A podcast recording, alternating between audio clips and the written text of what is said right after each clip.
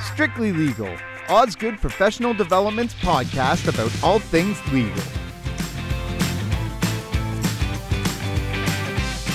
Each episode, we unpack legal issues affecting the landscape with some of the industry's leading thinkers. This week, part two of our conversation on the impact of AI and machine learning in Canada's legal system. And now, your host, Amy ter Haar. In part two of the impact of AI and machine learning in Canada's legal system, we continue our conversation with Jimmy Chan and Ayazhan Zhakhan of Castodia Inc.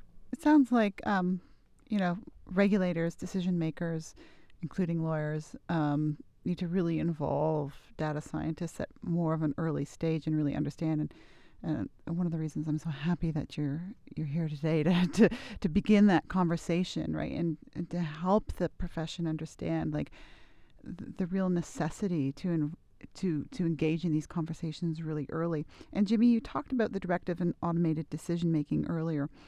Do you think either one of you? Uh, what are your thoughts? Do you think this is a move in the right direction? Is this something that Canada should be, you know, replicating, or do we need a separate think tank, or how do we, you know, begin to take steps to ensure that, you know, and bias is just we just haven't have been talking about bias, but there's other issues, and maybe we'll get to those in in a little bit. But where do we start? Yeah, I, I think I think it's a move in the right direction, right? Uh, but, but when you think about the directive, what it's trying to do is saying, let's let's control what we control. So the government is saying, hey, here's this directive, and I'm going to test it basically with my own purchasing. So the government is saying, if any third party vendor, any software developer, any consultant is selling automated decision systems or building automated decision systems for me as a government, then I want you to follow this directive. So I think it's a good way to sort of sandbox to see kind of where this goes in a way that they can control it because the government is purchasing this software, right? And at a high level, if you think about the directive, it's it's a few steps, right? It's first let's assess the impact on these automated decision systems on the people that this is going to impact, right? And there's different levels of of of assessments, right? Uh, and so the purpose of the impact assessment is to reduce negative outcomes. So once you've assessed what the impact will be, and they have I think four levels, like level one, two, three, four, and it just means if you're level one, it's very little to no impact on you know on rights, on health, on economic interest, uh, and then there's like moderate, high, very high. So that's the first step. It's like let's assess this, see what the impact is, and then second is it sets out a list of requirements. So if you fall under any one of these levels, these are the requirements that you're going to have to comply with, right? And so some of these requirements include things like peer reviews by professionals in the field. So something you mentioned, Amy, uh, or providing notice saying, okay, hey, end user of this software, this is how the system is working. This is how it makes some of these decisions. Uh, and here's a log to all the decisions it's made in the past so that you can audit it, right? There's uh, requirements around having explanations for some of these decisions, especially when it negatively impacts someone or it denies them of some benefit or some service, right?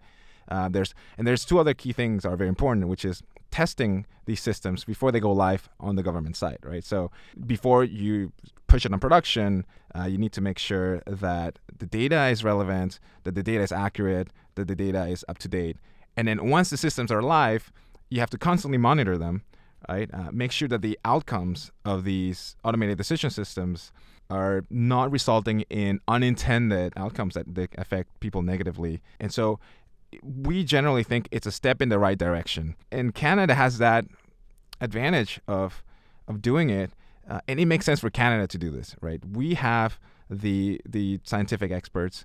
A lot of the research comes out of here. We have a population that reflects the diversity of the world. So from those aspects, I think it's the right direction. It's something that the government can control, and if this works, then maybe it can be pushed out to to industry.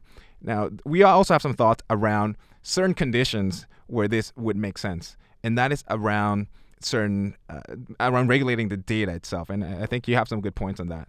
Yes. So the the whole field of artificial intelligence is so new. It's it's quite different from other fields. So uh, the the idea with regulations is, hey, this something is coming up.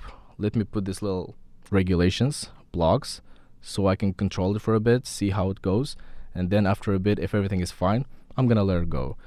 Uh, just like when cars first came, uh, the very fir- uh, first cars uh, when they first rolled out, there was a law that you have to have a person with a sign vehicle is coming before the car Oh, wow. at all times. Walking. Now imagine if we still had those laws. It would really hinder the progress right? So they had this laws because they didn't know oh man Right. it's a machine right? I'm scared. Let me put A, a, a f- horseless person in front of carriage going nuts down the street. right. Basically. Yes, so that was the way for them to kind of test the waters first, and then they're like, okay, it seems safe, so they remove the person. Same thing's kind of happening now with the self-driving. We're like, okay, it drives a lot better than us, but still, like, person got to be in the car, so just like shadow the Right. t- the system, right? So we still have those uh, regulations in place. However, the field of artificial intelligence is is a bit different because it has two main features. First is data, and second is speed. So uh, we have a workshop, uh, deep learning reinforcement learning here in Toronto. So if paper uh, and what we do there, we just go over papers that are in the field of deep learning and reinforcement learning, trying to understand them and replicate them.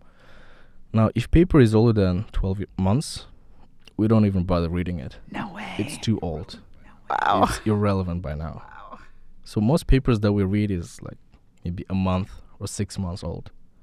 So uh, this space is moving so fast that if you put a block, even for one year, then you're gonna block so many startups, so much innovation from happening in this country.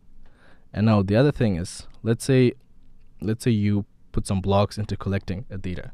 You require okay, whatever you do with data, you gotta have almost like signed contest, uh, signed agreement from every single person whose data you're using. Sounds reasonable, but to build a deep learning model, you usually have to have millions of samples. So by the time you collect this data set, by the time you get all the approvals, a year passed, and someone else, maybe in China, maybe in Russia, maybe in US, they they surpassed you. And not only they already build their uh, the algorithm using data sets, but they already serving it and they're collecting new data. So by the time regulations are lifted, the restrictions are lifted, you're so far behind. There's no way you can catch up. So that's what we're saying. The the Canadian government should be kind of careful with the regulations. Please consult the experts in the field, and we have plenty of them. We have so many of them in Toronto, like Vector Institute, Montreal. We're pioneering the the AI in many cases. So we have experts here. Just consult them. Okay, how about this? How about that? And uh, um we see the need for regulations, but if those regulations are placed not carefully, then we are risking losing the, the our edge in this field. It's, it's so important, and um, and how it im- impacts you know companies and how they how they should prepare for this. I I just love the thought of bringing in expertise to help lawyers and regulators um, in drafting policy around enforcement for some of these important issues. Um, and I don't see a lot of it happening at the present time. I mean, if if Europe is heavily regulated with regard to um, personally identifiable information and personal data, specifically with GDPR, and um, it's interesting that they're taking this approach to automated decision making. What are some of the potential trade-offs? Um, you're talking about, you know, bringing in and sharing expertise. Um, if we don't do that, what are some of the trade-offs? You, you've talked a little bit about um, you know, hampering progress. Um, what else? Right. So imagine if you if Canadian government enforces some regulations that you cannot do this in Canada. Now the, the whole field of artificial intelligence is digital. You can still be physically present in Canada but start a company anywhere else and do all your work bypassing the regulations. There are no borders on the internet.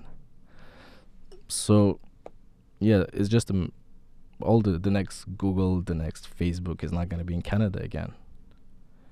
If the regulation. So, so what are some of the the solutions?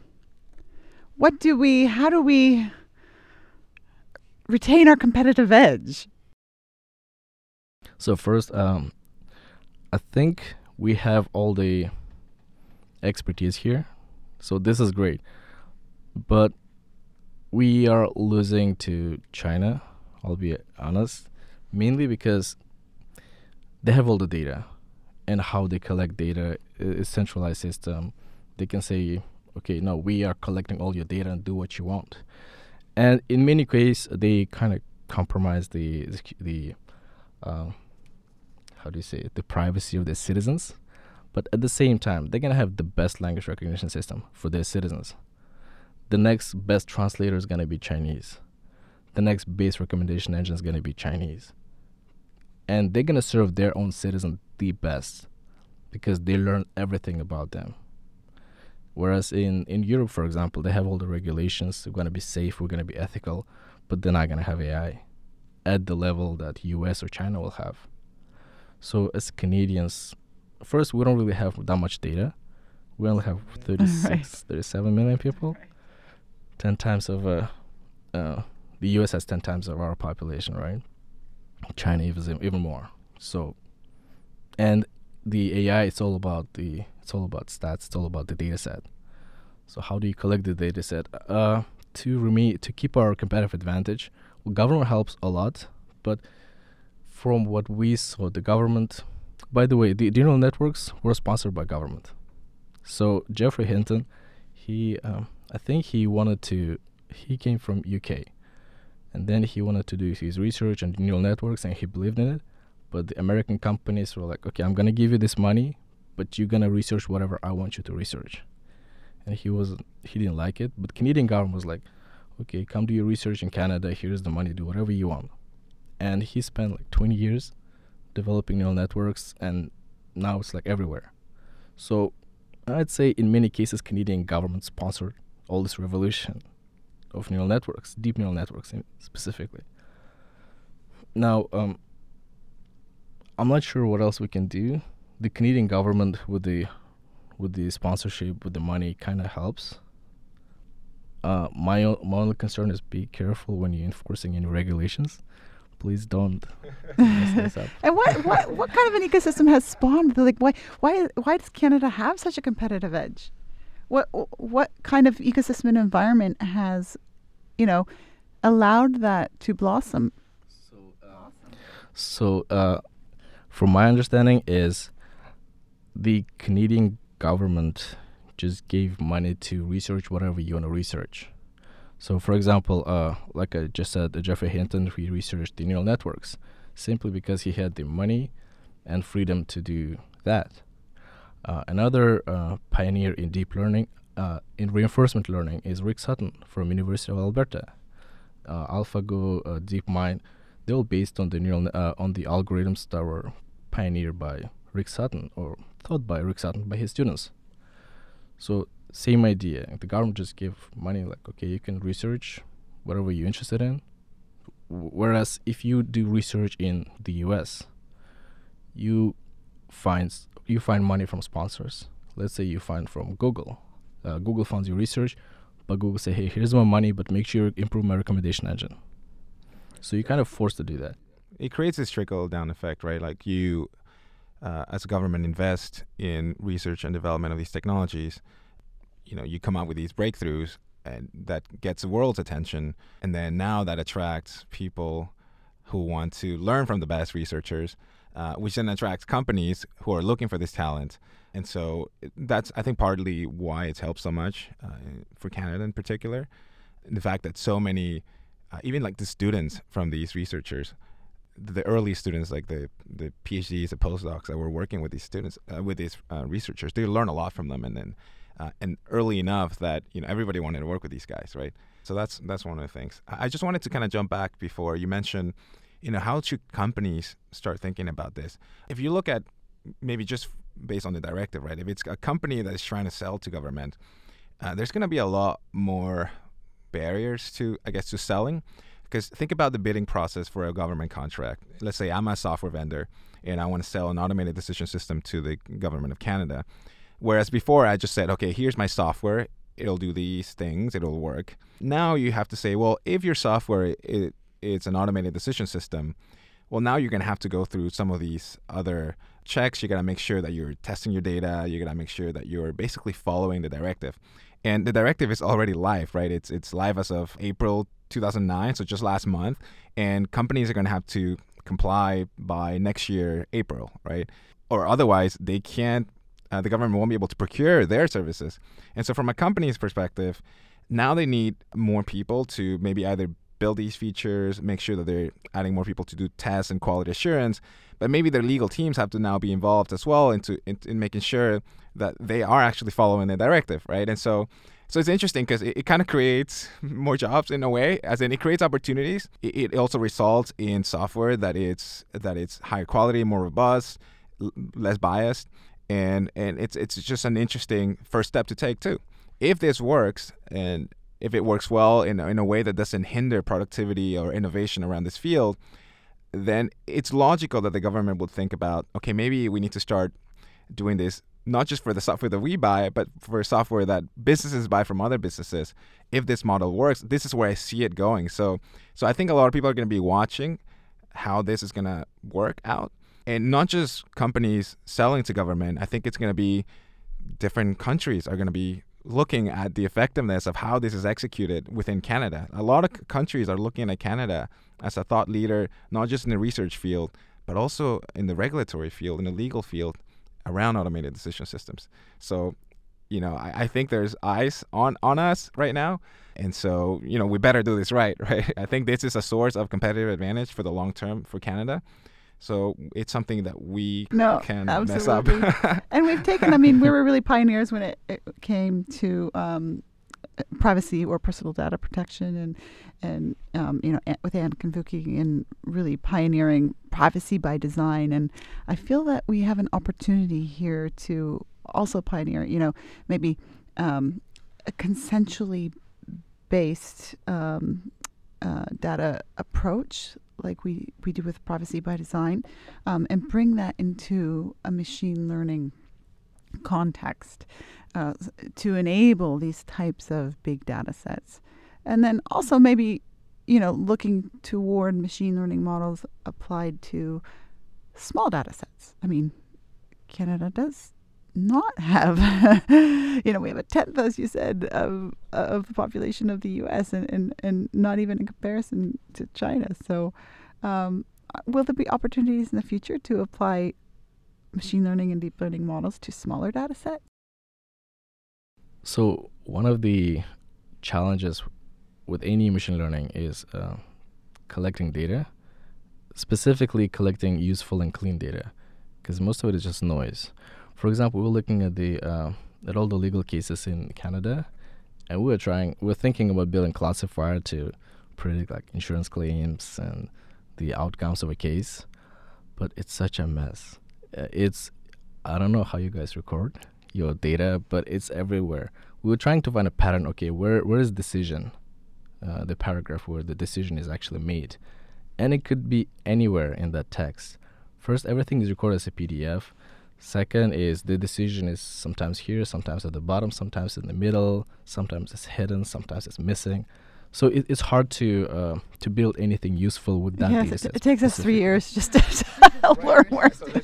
right. Yeah so let's not even talk about volume of data right? It's it's it's just the quality of the small data set that, you, that you're talking about. But i think i've i think i've heard of research in that direction. It's like how can we build models with a similar prediction accuracy but with smaller data sets uh, it is it is a direction that and like obviously it's beneficial because sometimes you just don't have enough data about certain conditions for example or certain outcomes and so you you we need uh, the research field needs to move in that direction as well So one thing that we can do here to make up for the lo- uh, for lack of the volume, I'd say, is have more structured data set.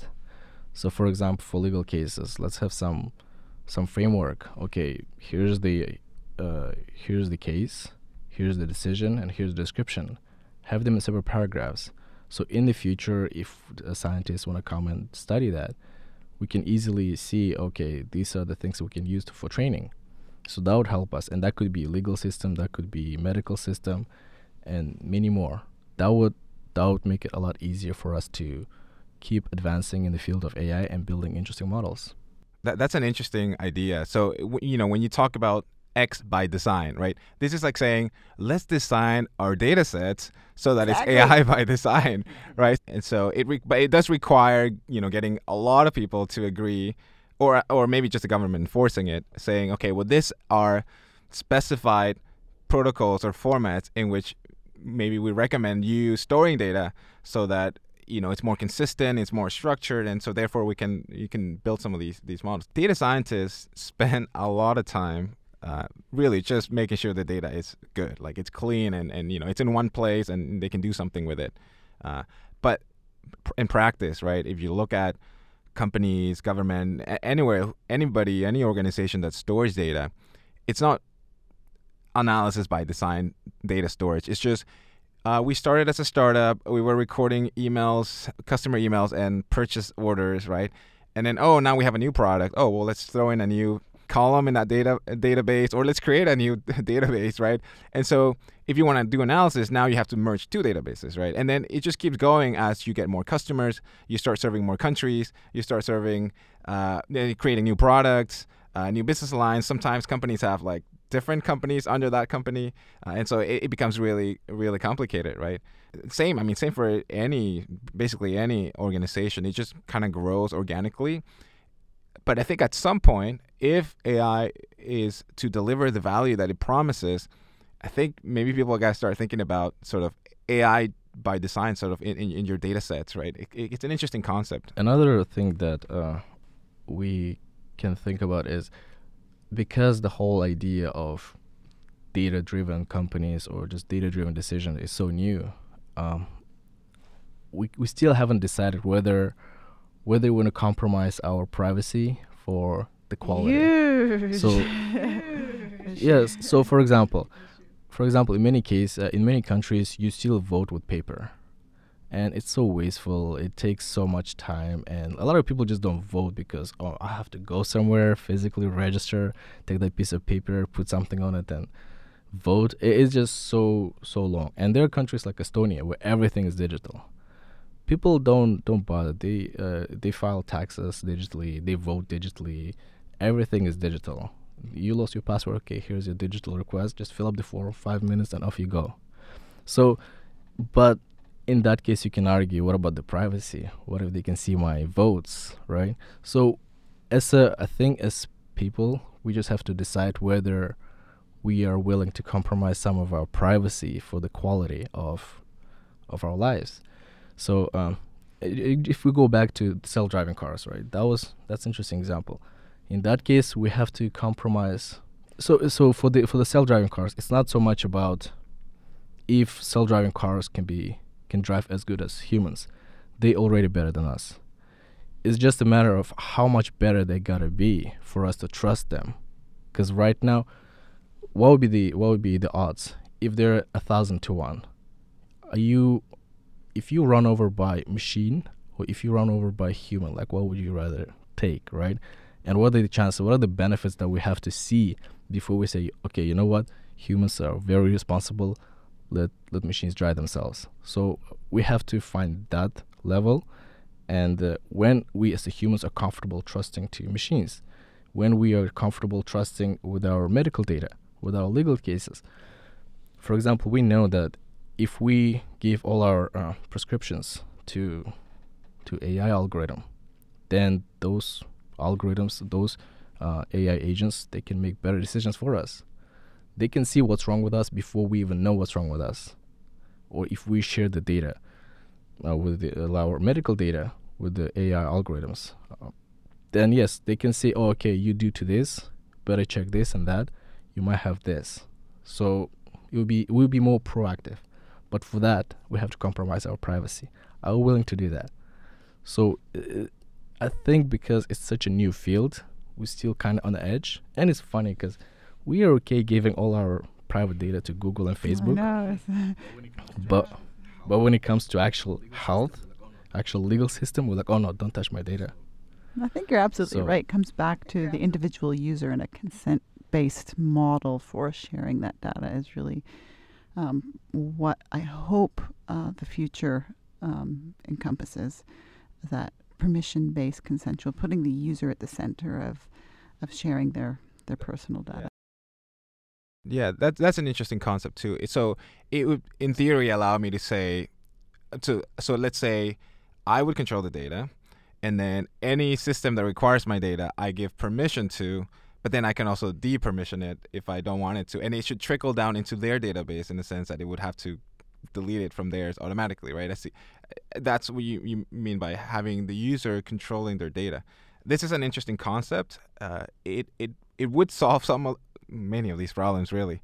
Uh, in practice, it's really hard. How do we how do we do this? I, I think the analogy to this, I think it's a little bit like Google, uh, Goo- uh, Facebook. Sorry, when you can log in with Facebook. Maybe what we need is like a login with something, but then you are in control of that as I opposed think to um. SecureKey came out with a new product um, in June. They launched Verified.me, which is a new app. It's for identity authentication and verification, and it's it's exactly a great example built on blockchain. So you've got this triple blind approach to sharing um, personal information for the purpose of validating identity. It's a very discrete use case. Um, but it has like that type of a model has all kinds of uh, potential application for sharing of other data, and it, it gives the ability to uh, for the relying party not to have access to the data. It's an, an affirmative or a negative answer to certain a certain query. So you've got this encrypted data set. The middleman doesn't have, you know, also does not have access to the data, nor do they hold it, but they're pulling from various parties. So I think that's a great model that integrates a consensual based approach.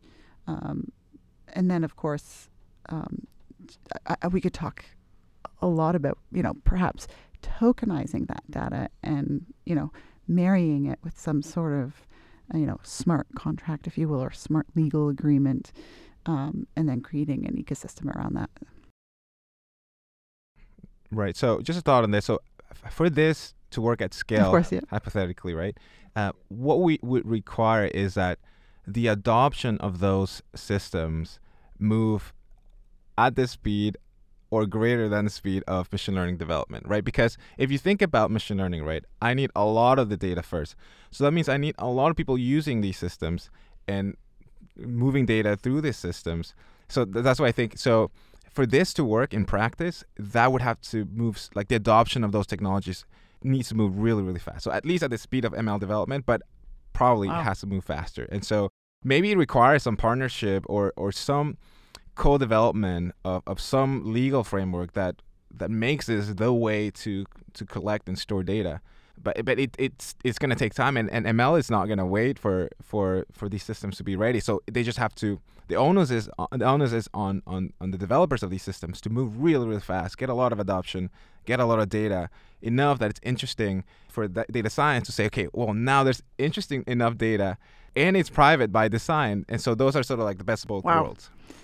This is there's there's so much to to continue talking about. Do you have? Is there something that we didn't talk about that you want to cover? So, uh, just one quick comment. I think uh, the um, the government, the law, and the medicine, the in general, a slower A law for sure. uh, industries. or the slowest. Yeah, I, I think we're the last to adopt technology and That's not, that's not necessarily a bad thing. I know. I think sometimes it just has to be slower, just to just to watch the world, right, and and be able to. we're, do, we're also the, the right last things, to right? leave it behind. yeah. so there's so many regulations to adopt this or that, and uh, now we live in a world where your pizza is delivered faster than your emergency. Uh, how do you say it? Well, yeah, ambulance. ambulance yeah or you can get a, a you can get a taxi faster than you can get your prescription filled right so that that's the that's the world we're living in and that's all because of regulations right okay those are because we have to you have to go through a couple extra hoops before you can get that but as a technology wise, we can solve all of them today. It's just a matter of okay, how do we get there? How do we get data? How do we get approvals? And all the things. So as uh, if if we here in Canada get get access to all this technology, uh, get access to all this data, and uh, how do you say it? We'll be allowed to build these technologies for the good of people. I think we can do something really interesting for for medicine, for legal cases, for healthcare, and for the government in general. I'm really excited to follow the future of machine learning in Canada, and I, I hope we can. You know, I, I hope we retain this this competitive advantage, and, and the government recognizes the, the deep necessity of, of funding.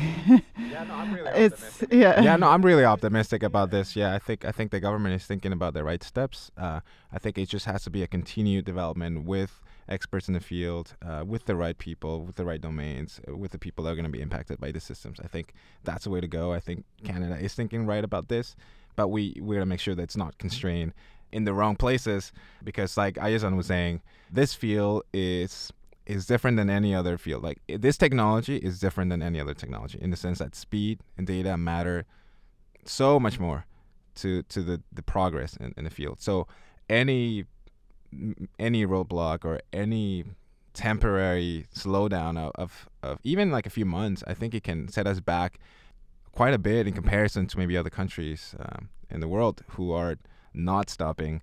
They want to build the best systems, uh, and sometimes at the expense of privacy or the expense of human rights. And so, but that's that's not the Canadian way. But so we still have to find that that trade of that balance so that we can move and remain competitive, but also build the best systems that we can sell into the world. Uh, Jean, maybe you can give us a perspective, or um, do you have any ideas about ways that we can debias machine learning systems? So, a couple uh, debiasing techniques that we um, use today is first one is the dataset cleaning. So make sure you include um, all the groups of people equally represented.